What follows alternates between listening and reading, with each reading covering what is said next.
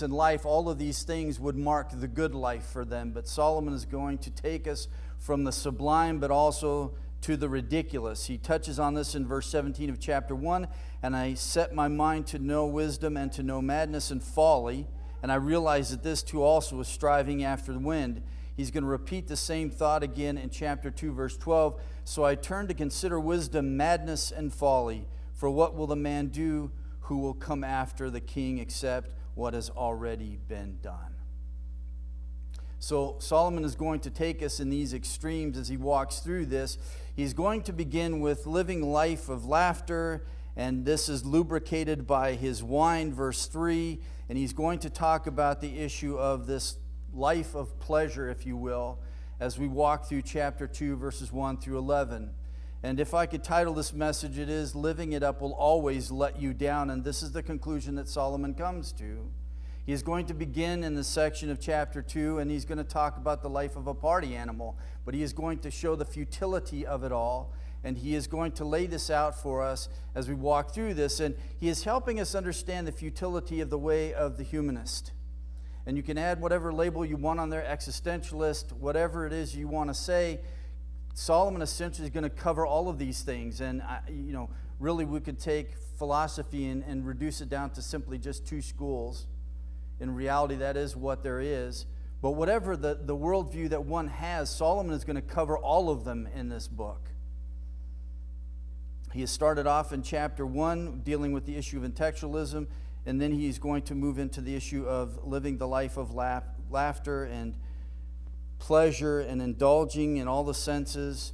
And he will talk about the amassing of property and the amassing of wealth, and that he accumulated more than anyone else before him, and therefore he is the top dog and that is what we're going to get into next week. But he wants to show the futility of this kind of life. But we also need to understand these passages, these sermons that Solomon lays out for us as the preacher, because we need to understand and be reminded of the fact that there is a difference between the humanist and those who have surrendered their life to Jesus Christ. I was thinking about this in, in regards to our own life and with Christ's Sermon on the Mount, but he challenges the way that we live our life. And I was thinking about this. The world, they, they pursue health and they pursue a home and, and a house and they pursue clothing on their back and food on the table. And these are the things that they not only need but also at times want. And we do though in excess at times. We want more than what is merely just needed. But we find ourselves as believers praying for the same thing. We pray for health, we pray for a house and a home, we pray for clothing on the back, we pray for food on the table. The only difference is that we thank God in the end. But then my question to us is what's the difference then? Because the unbeliever can look at our life and say, well, we pursue exactly the same things and we need the same things, we want the same things, we have the same things. The only difference is the fact that you thank God, and if you want to attribute to Him to, to all the things that you have, then that's fine, go ahead. But what is the difference? Solomon is going to challenge us to think about our life as he walks through these different views of life and the way that the world seeks to make sense of life and to answer life's questions, but we need to evaluate our own view of life. How do we live? And is the way that we live our life radically different from the rest of the world? Do they see that we are living a God centered life or a me centered life? So, Solomon is going to take us on this journey, this investigation under the sun. He's going to reveal three things, primarily in chapter 2 the futility of pleasure, the futility of possession, and the futility of pride. He's going to end on the issue of fame and so on, and, and this popularity. And we can look at the world around us and see that these are things that everyone else pursues and goes after. But we're going to find from Solomon, I've been there, done that, and there's nothing to find there. There is no meaning there. There is nothing in regards to answers for life. It is futile, it is vain, it is empty. To most people, we would understand that they think that the unlimited money means that they can be unlimited satisfaction. Therefore, you can have all the happiness and, and meaning of life as long as you have unlimited resources. Well, Solomon is going to reveal the fact that he had unlimited resources, that he accumulated gold and silver above and beyond anyone else. Verse 8 of chapter 2 I collected for myself gold and silver and the treasure of kings and provinces. This was a wealthy man, he had it all In a sense, we can say he was unlimited in his wealth. Therefore, he was unlimited in all the things that he could pursue to bring about satisfaction in his life. He could go after anything that pleased him, and he did. And he gives us a sampling of the things that he went after. And so some people then look with envy upon the wealthy and think that if I just had the money that they have, then I could pursue these pleasures in life, these vain things, and I could have the good life. Sometimes we might find ourselves as believers pursuing the same thing, thinking that if I just had that money, I could also have the good life. But Solomon says the good life is the life in which you have God, and you don't need anything else. And He is your satisfaction, and He is your contentment, and He is your joy. He is your all in all, and you look for nothing else, nowhere else. And the things that you might then have in life, as Solomon will address, whether it is a job or these other things, then see them as a gift from God and enjoy them as a gift from God, but do not glory in them over God. And this is also a tendency for us at times. We glory in the gifts rather than in the giver of those gifts. So the context is this, and he's going to make a transition in chapter 2, verse 1. And the transition is from seeking intellectualism and education as being the answer.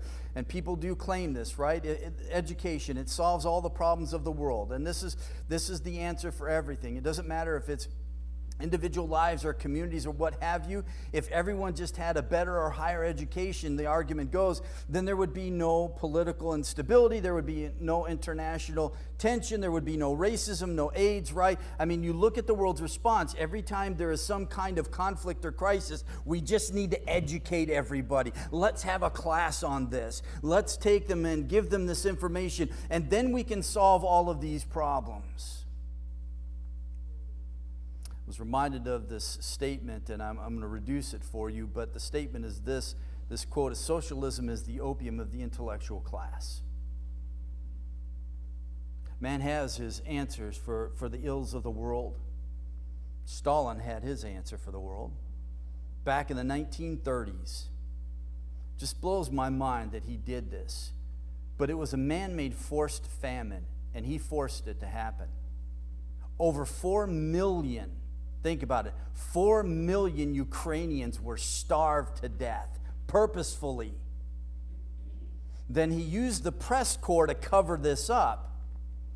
The interesting thing about it and the shocking thing is that there were actually some in the press corps that actually believed that Stalin was doing the right thing in this, that he had discovered the answer for the workman's paradise. And he has discovered this and he could usher it in. And so for some of them, the response was, well, you need to break a few eggs to make an omelet. Over 4 million people were starved to death intentionally to achieve what he was trying to achieve the so called paradise.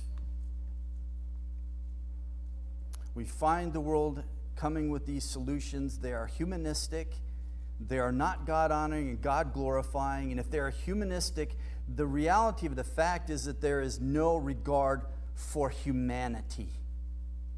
If you do not come from a personal God who has created you in his image and who has made you special and unique, then you really are nothing because you come from nothing then in the world's eyes and you're going nowhere and there's no meaning and purpose to life and it's really whatever you can make of life for yourself. And so it doesn't matter who you step on and it doesn't matter if you kill 4 million people to accomplish what you want to achieve And so Solomon is going to take us down this pathway and say, This is the world's solution to things. This is their answer to life. But I'm going to tell you, it does not work. Take his word on it. You don't have to go and experiment for yourself and find it out for yourself. It's written in the Word of God, so we know that it's true. Thus, we just need to trust that God's revelation given through Solomon to us.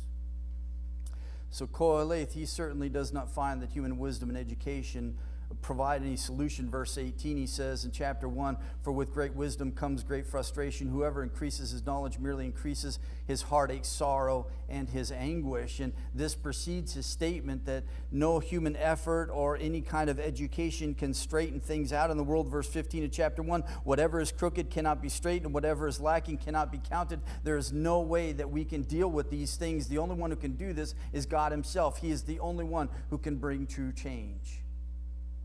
There are things in life that we just don't have control over, but the amazing thing for us as believers, we know that God is in control. He is the sovereign one. The rest of the world thinks they're in control. And so when there are irregularities and there are things that they can't explain, and when there's enigmas to life, why, why there's cancer, why there's suffering, why there's trials, they try to come up with their own explanation, but it's found wanting. But we know the truth. We have the truth. We need to declare the truth, and the truth is God. The proverb then concludes this whole section that the labors of mankind living under the sun are ultimately unprofitable, unsatisfying, unremarkable, and unrememberable. There's nothing new under the sun. Everything's been done already. And you say, well, we landed on the moon. That's something new. But do you realize that there are common elements to all of these things? Whether it's exploring the Americas or going to the moon, there are elements that are the same in both of those experiences and realities. In other words, there's similarity there whether you're inventing dynamite or whether it's the atomic bomb. There are realities in both of those things that are the same. In other words, Solomon's saying there is nothing new under the sun. We look at it and go, ah, this has never been done before. And Solomon says, but it has. We think that we're pretty amazing because we have hot running water in our houses. The Romans were doing that long before we came around. And there are things that the Egyptians do that we could never figure out and still haven't figured out. The intellectual pursuit and its acquisition then alleviates nothing. It only brings greater depression as far as Solomon is concerned, more sorrow, more sadness of heart, more anguish in his life.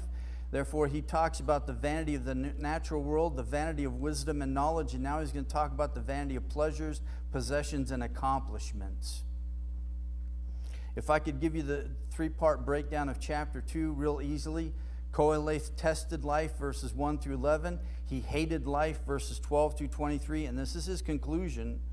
Notice verse 17 of chapter 2 So I hated life for the work which had been done under the sun. It was grievous to me because everything is futility and striving after the wind. And this is that expression again. It's like trying to shepherd the wind and put it into a pen. It's impossible. Verse 18 Thus I hated all the fruit of my labor. This is his conclusion of it all. I tested life, I hated life, and at the end, he's going to accept life but he's going to accept it because of what it is from God, verses 24 through 26. So that is the, the flow of chapter 2. You can take a nap now, and I'll wake you up when we're done. So here Solomon takes us, and he's going to take us on the futility of pleasure. He's going to give us a sneak preview with a summary of it in verse 1 of chapter 2. And he is going to talk about the perspective of checking out pleasure. And this is a test, as he says in chapter 2, verse 1 I said to myself, Come now, I will test you with pleasure. Now, there's some things that I'll explain as we walk through this because there are certain words that Solomon uses, like in chapter 2, or chapter 2, verse 2, he talks about laughter, and he, it's going to be a broad term, but it also is going to deal with this issue of just this frivolous, merry-making kind of laughter. In other words, it's partying. So he's going to begin as the party animal. He's going to lay out the futility of self indulgent pleasure, of play and entertainment. If you seek for answers in life in all of these things, you're not going to find it there. But Solomon is going to help us understand that if you live this life of the party animal, eventually you're going to have to face the pain of reality. And the reality is, you can try to drown everything out and you can practice escapism. And in verse 3 of chapter 2, you can seek the alcohol and you can try to escape from everything. But in reality, eventually, when you wake up, you're going to have to face the pain that's still there. In other words, it doesn't take it away. You can drink all you want to drink, but the pain doesn't go away. The frustrating things of life don't go away. And oftentimes, when you live that kind of life, the parting life, the life of consumption, the life of all pleasure, eventually you find that you've actually brought more pain into your life. Because we often find that with those who give themselves over to these things, like Solomon does, they find themselves overly indulged, and all of a sudden, what they said, I can manage, I can manage, all of a sudden they realize it's managing them. It controls their life. Amazing thing about Solomon is that he manages to maintain his control. He does not go into complete debauchery. He keeps his wits about him. He still has his objectivity, and yet at the same time, he plunges in. So, this is a controlled hedonism, if you will. But he's going to help us understand party animals tend to burn themselves out in two different directions. First, it is this in a fantasy of fun, this is pure escapism. Rock stars live this kind of life, this is what they want. remember watching an interview of the band members of Kiss Two of them wanted to make money, and it was all about making money, and so they were serious and they were about business. The other two, they wanted to live the life of the rock star. They just wanted to drink and party and forget everything and everybody and just escape. They wanted to live this fantasy life. They hide behind the painted face and the masks and, and the get ups and the costumes that they put on and all of that, and they wanted to indulge themselves, and this was their answer for life, and this is what they wanted to pursue. So Solomon is going to address that. The other is the feeding frenzy. This is self, selfish indulgence. And from verses 4 and following, we are going to see that Solomon is going to do all of these things for himself. In other words, he is very self centered. So he begins in verse 1 I said in my heart, Come now, I will try self indulgent pleasure to see if it is good. The word that he uses here in regards to pleasure refers to that which is foolish pleasure, self indulgent, frivolous, merrymaking. It is the party lifestyle. It is to give in to any kind of craving your flesh may have. Do what you want to do. In other words, stop trying to figure out all the, the, the, questions of life and don't try to figure out the issue of pain. Just drown the pain. Surround yourself with people who want to amuse you and tell great jokes, and they want to just rip it up and have a great time and indulge in all the wine that you want to indulge in. And it's interesting because he didn't seek counsel from anyone else. We find him talking to himself again, just as he did in chapter 1, which is a reminder for us that this kind of lifestyle just doesn't happen to you. Sometimes, if we've discipled people coming out of this life of self indulgent pleasure and so on, and we've tried to help them to, to become sober and so on, sometimes they act the victim. It's not my fault. I can't help it. It's my surroundings. It's the way I was raised. It's this I went through and that I went through and all of this stuff. But you still made a choice. When I look back and if I share my testimony with anybody and uh, reveal the time of walking away from the Lord, I have never, ever, ever held anyone else accountable for it but me. Because no matter what was going on in life, I still made the choice. Thus, it's my responsibility. And we see Solomon doing the same thing. So I'm going to give you a Hebrew lesson. I'm going to try and simplify it here. But I have to do it for you because the NASB doesn't make it so clear. In verse 1 of chapter 2, they start off with, I will test, test you with pleasure. And then it, then it renders it so enjoy yourself. But that is not how the Hebrew goes. So they put in a margin, a notation, literally this, but I'm just going to lay it out for you. This expression, I will test, it's what we call a cohortative in Hebrew. When that is followed by a waw plus an imperative, it is purpose and result. In other words, what Solomon is saying this I propose a test, and the goal is this to see what is good, if it is tov. In other words, is this really the good life? Is there value in this? Is there meaning in this? Is there great significance significance in this? Is there ultimate reality that I can find in this? Can I find something that is worth doing in this? So Solomon isn't merely testing meaningfulness or of pleasure, but he's looking at the goodness, the ultimate value of this. And so we can ask ourselves, is this really called the good life? Because the world would say, yes, it is. I'm living the good life. We look at all these rappers and rock stars and everything else, actors, actresses, they're all saying the same thing I'm living the good life. I'm living it up. I'm happy. I'm, I'm surrounded by people who make me laugh. I can drink when I want to drink. I can do the things that I want to do. But isn't it interesting when we look at their lives and what a mess they are? I mean, just recently, Johnny Depp and all that he went through with his wife, right? Or ex wife. The dude owns an island. I mean, seriously? He owns his own island. He has everything that one could imagine in this world money, fame, all of that. And yet, there is misery in his life. There is no true happiness in his life. And if you know anything about the history of his life, it's surrounded by death and despair.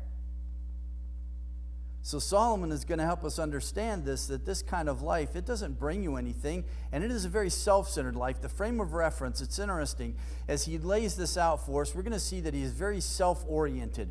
Starting in chapter 2 verses 4 through 8 and this runs through this section and it's autobiographical. So he, he starts off with I and we have I here but notice what happens and starting in verse 4 and following I enlarged my works and I built houses notice for myself who did I do this for? I did it for me. Notice verse 5. I made gardens and parks, not, not park, parks, plural, many of them. One wasn't enough. I needed a whole bunch of them. So I made parks for myself. It's kind of like him trying to recreate the Garden of Eden. But he makes this statement then I made garden and par- gardens and parks for myself and I planted them all kinds of fruit trees. Verse 6 I made ponds of water for myself. I bought male and, and female slaves and so on. Verse 8 Also, I collected for myself silver and gold and the treasure of kings and provinces. All of this, Solomon says, was for myself. No one else, not my wives, not my concubines. It was for me. Me, me, me. So the orientation here is all about self. And I, and I came across this phrase once before, and it wasn't used in reference to Ecclesiastes, but it really is. This is the gospel of selfishness. This is what the world buys into. This is the world's gospel. Not God at the center of the universe, me. I'm at the center of my universe. I give myself meaning, I give myself purpose. I establish my own reality, and if I want to be a dog, I can be a dog. So he's going to pick up on these areas of pleasure that had the most potential interest for him. And really, behind this lifestyle is the mentality hey, look, you only go around once. Let's make it good. right? YOLO, you only live once have one shot at this. You might as well get everything you want out of it. So in chapter 2, verse 10, notice what he says I denied myself nothing my eyes desire, and I refused my heart no pleasure. I gave myself everything. I didn't restrain myself from getting whatever I wanted, and I did not deny myself anything that would bring me pleasure. Whatever would make me happy, that's what I had. And he had the money to do it.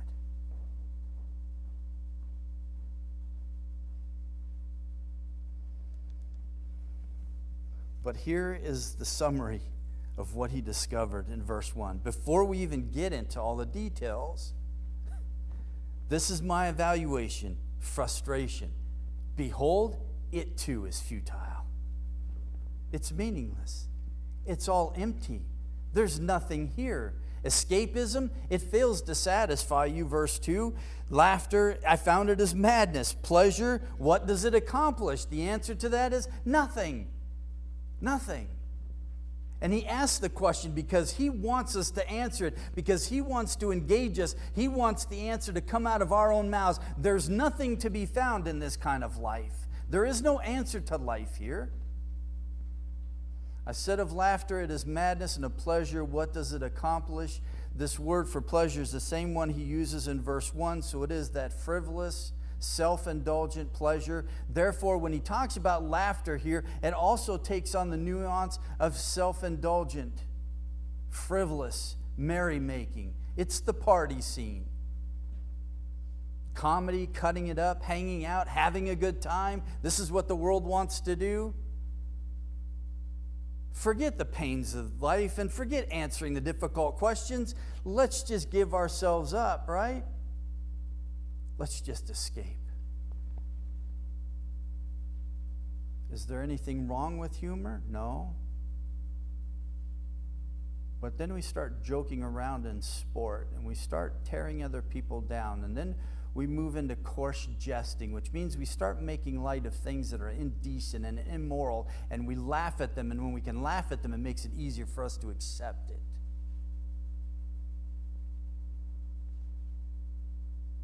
And because it's all about me, me, me, and I need to have a high view of myself, now I start ripping on other people so I can feel big. Now all of a sudden, the humor is corrupted. God has given us this. He's allowed us to laugh, and no doubt God has a sense of humor. I can look back in my life, and there's quite a few times, right? I know God's got a sense of humor. Solomon says in chapter 10, verse 19, although it is not true, a feast is made for laughter, wine makes life merry, and money is the answer for everything. Not. So he surrounded himself with happy people who kept him amused, but even the jokes and the laughter grow stale after a while. This merrymaking, this parting scene, it is madness, he said, and accomplishes absolutely nothing in life.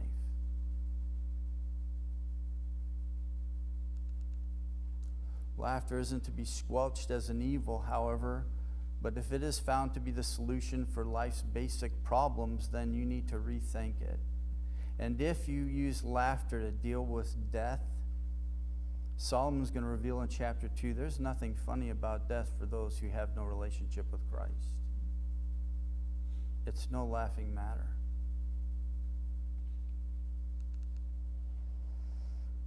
Humor in of itself is not an evil, but it's what we laugh about. It's the things that we make light of. Ephesians chapter 5, verses 3 and following says this But among you there must not even be a hint of sexual immorality or any kind of impurity or of greed, because these are improper for God's holy people. Nor should there be obscenity or foolish talk or coarse jesting, which is out of place, but rather thanksgiving. You see, if we can laugh about the coarse, immoral things, it makes them more acceptable if we can laugh at it, it's not a big deal anymore. And then it's easier for us to take it into our life. Comedy is a great thing, humor is a great thing, but we must also keep our wits about us when we are laughing at things in life. And humor is good sometimes in our own life, is it not? It's good to be able to laugh at yourself. I praise the Lord for my kids because they, they, they keep me humble, right? They have a way of doing that. They help you laugh at yourself. They help you take not take yourself so seriously.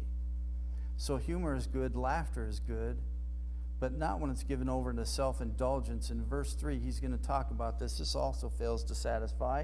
I explored with my mind how to stimulate my body with wine, while my mind was still guiding me wisely. Then I took hold of folly until I could see what good there was for the sons of men to do under heaven in the few years of their lives.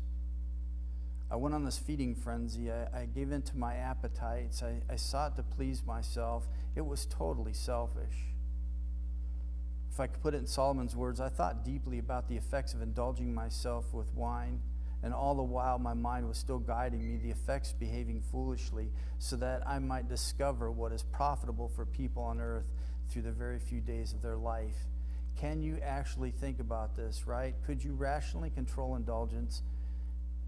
Could this give life meaning for you? The answer for Solomon is no, it can't. Then how much less those who just surrender completely to overindulgence? How empty that life must be. Our neighbors do this. This is how our neighbors live their life. Do we tell them the futility of this pursuit? Do we tell them how empty life is for them, but how full it can be in God? Do we tell them the joy that it is to have a relationship with the one true God, to have the triune God residing within us and with us and walking through life with us? That if we have Him, we don't need anything else? I mean, think about your own life. I was thinking about this. We do this. We, we experience good things and we thank God for that, and we ought to. But do we thank Him when there isn't anything good in our life? Habakkuk chapter 3, 17 and 18. When there's no figs, when the olive vines, right, the grapevines, they're not producing anything, when there are no sheep in the pens, there's no cattle in the stalls, do you rejoice in the Lord your God? Do we rejoice when things are taken away from us? Do we rejoice as Job did, right? When he lost his health and he, he lost his family and he lost his home, and yet he still could bless the Lord and he worshiped God? Go back and read it. So then, if we can't, what makes us different from the world then? If we only say thank you to God for the good things, well, what about the bad things? Or what about the things that we don't understand? I'm so thankful, Lord, that you are in control of this, even though I don't understand this. Even though I don't have the answers for these enigmas, I know you do, so thank you for that. Or do we complain to God when things don't go right? When we're in trials and tribulation? When there are things that we cannot answer? Do we start to complain to God and gripe to God? Do we blame God for things that are missing in our life? Things that we think we ought to have or that we are due as human beings? We deserve this. I deserve happiness. Where did Christ ever say that happiness was a part of being his disciple? Most often, he said it's going to cost you something. I still marvel in Acts when Paul went around to encourage the other disciples as he went from town to town. He encouraged them and he says, Through many tribulations you are going to enter the kingdom of God. How is that encouraging? That doesn't say I'm going to be happy, happy, happy. but here's the amazing thing about a relationship with God forget the happiness, we have joy we have true hope, not wishful thinking. That other stuff is for the world, not for us. There are limitations to Solomon's investigation, three of them that are clear from the context. He's limited by his nature. He looks at human endeavors, not looking at things from God's perspective. This is how he begins. Only once in chapter 1 does he mention the name of God. All of this is from the humanistic perspective. It's limited by space, earthly sphere. Humanistic viewpoint can only see things from space and time, and that's it. Eternity doesn't factor in. It's funny, some of the young people, they have a hard time with this. One of them is, is very smart, intellectual he has a hard time with the fact that when I talk about the eternality of God, it just doesn't compute for him. It doesn't make sense. But see, only because of the Spirit of God in us does it make sense to us. But Solomon's looking from this earthly sphere. He's not looking at things from a spiritual perspective, and he's definitely not looking at them from an eternal perspective. That will come that will come. But he wants to take us on this journey because he wants us to understand that pleasure produces no lasting accomplishment.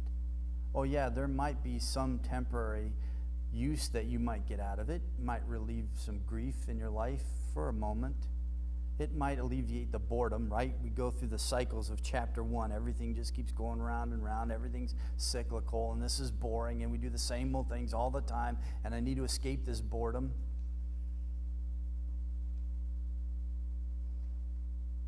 True saying, isn't it? Idle hands do the devil's work. Solomon's going to exhort us to keep busy, but don't become a workaholic. He's going to address that issue, being a workaholic. I find it interesting because workaholic, you would think that it has to do with someone who just loves to work. It's your impression you get from the statement, right? You're a workaholic, you love to work. Or maybe you like the particular job you have, and therefore you just want to do it all the time. But he'll help us realize that a workaholic isn't just merely someone who loves the job. Sometimes a workaholic is an escapist, just like the alcoholic. It's a way to escape from your problems facing life, facing reality. Maybe home life isn't that great. Maybe you need to be a better husband, a better dad, and so therefore it's just easier to go do the job and to be busy and I can't be around. The other thing that's interesting is that sometimes for those who are workaholics, has nothing to do with the job primarily. It has to do with the response that comes from the job. In other words, when you work a job, that, that oftentimes you get this immediate gratification, you see something done. But then you get praised for it, you get thanked for it, you get acknowledged for it, you get affirmed for it. You realize that some people who are workaholics, they are that because they have what the world would call low self esteem. They're lacking in affirmation, they have a low view of themselves and therefore, as they do the job, they get the accolades, the attaboys, and that's what keeps them going. And oftentimes they don't even realize that's what's driving them. Solomon is going to get into all these issues, but he helps us to understand this kind of life, there's nothing permanent in this pleasure life. Pursuit of pleasure is basically a hollow life. And it's clear that he kept his mind about him, and it wasn't a mindless diving into the quagmire of hedonism, but he pushed the boundaries. But the reason for this is because we need someone who went there, who saw it, experienced it, came out on the other side, kept his objectivity, his wits about him, went through all of it, came out the other side and said, Let me tell you what happens. Let me tell you what you'll find there. Absolutely nothing. Because anyone else who gives themselves into complete hedonism, they never come back. They have no lessons for us. They wind up dying there. So, God in His providence is going to use Solomon to help us understand that fun under the sun equals none when life is done. If all you do is live life for this life, you will find in the end you have no life. Is this not what Christ said? What profits a man if he gains the whole world and everything in it if he forfeits his soul? Solomon is going to take us on this journey in chapter 2 and continue on. He's going to talk about the futility of possessions and the futility of selfish ambitions. He's going to help us understand what it means to be the top dog chapter 2, verse 9. Then I became great and increased more than all who preceded me in Jerusalem. I was the top dog. I had it all. But let me tell you what I found. Dad, would you close in a word of prayer?